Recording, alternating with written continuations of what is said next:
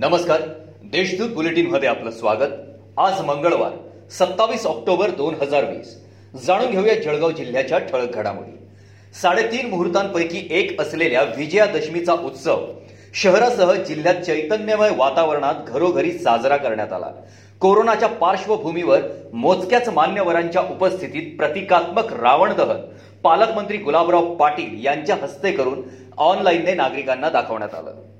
स्वजिल्ह्यात परतत असताना वाटेवर ठिकठिकाणी खडसेंचे मोठ्या उत्साहाने स्वागत करण्यात आले.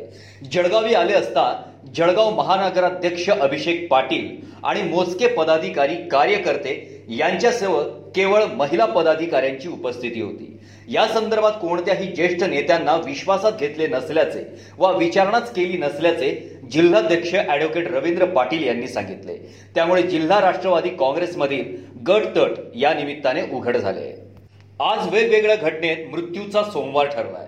शहरातील सिंधी कॉलनी परिसरात जुन्या भांडणातून तरुणाला बेदम मारहाण करण्यात आली. तर दुसऱ्या घटनेत रामेश्वर कॉलनीत बत्तीस वर्षीय तरुणाने गळफास घेऊन आत्महत्या केली. तिसऱ्या घटनेत परप्रांतीय ट्रक क्लीनरचा हृदयविकाराने मृत्यू झाला.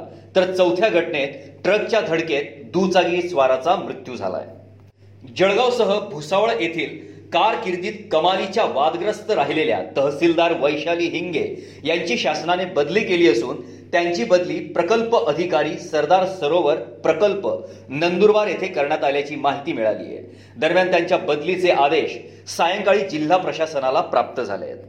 जिल्ह्यात सोमवारी पुन्हा नव्याने सदुसष्ट पॉझिटिव्ह रुग्ण आढळून आले आहेत.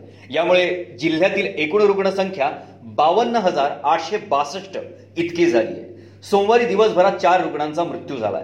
जिल्ह्यात आतापर्यंत पन्नास हजार चारशे आठ रुग्ण कोरोना मुक्त झालेत. यातील एकशे छप्पन्न रुग्णांना नुकताच डिस्चार्ज देण्यात आलाय. सध्या एक हजार एकशे शहाऐंशी रुग्णांवर उपचार सुरू आहेत.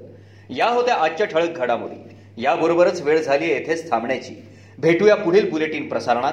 तोपर्यंत संक्षिप्त बातम्या आणि ताज्या घडामोडींसाठी देशदूत डॉट कॉम या संकेतस्थळाला भेट द्या. धन्यवाद.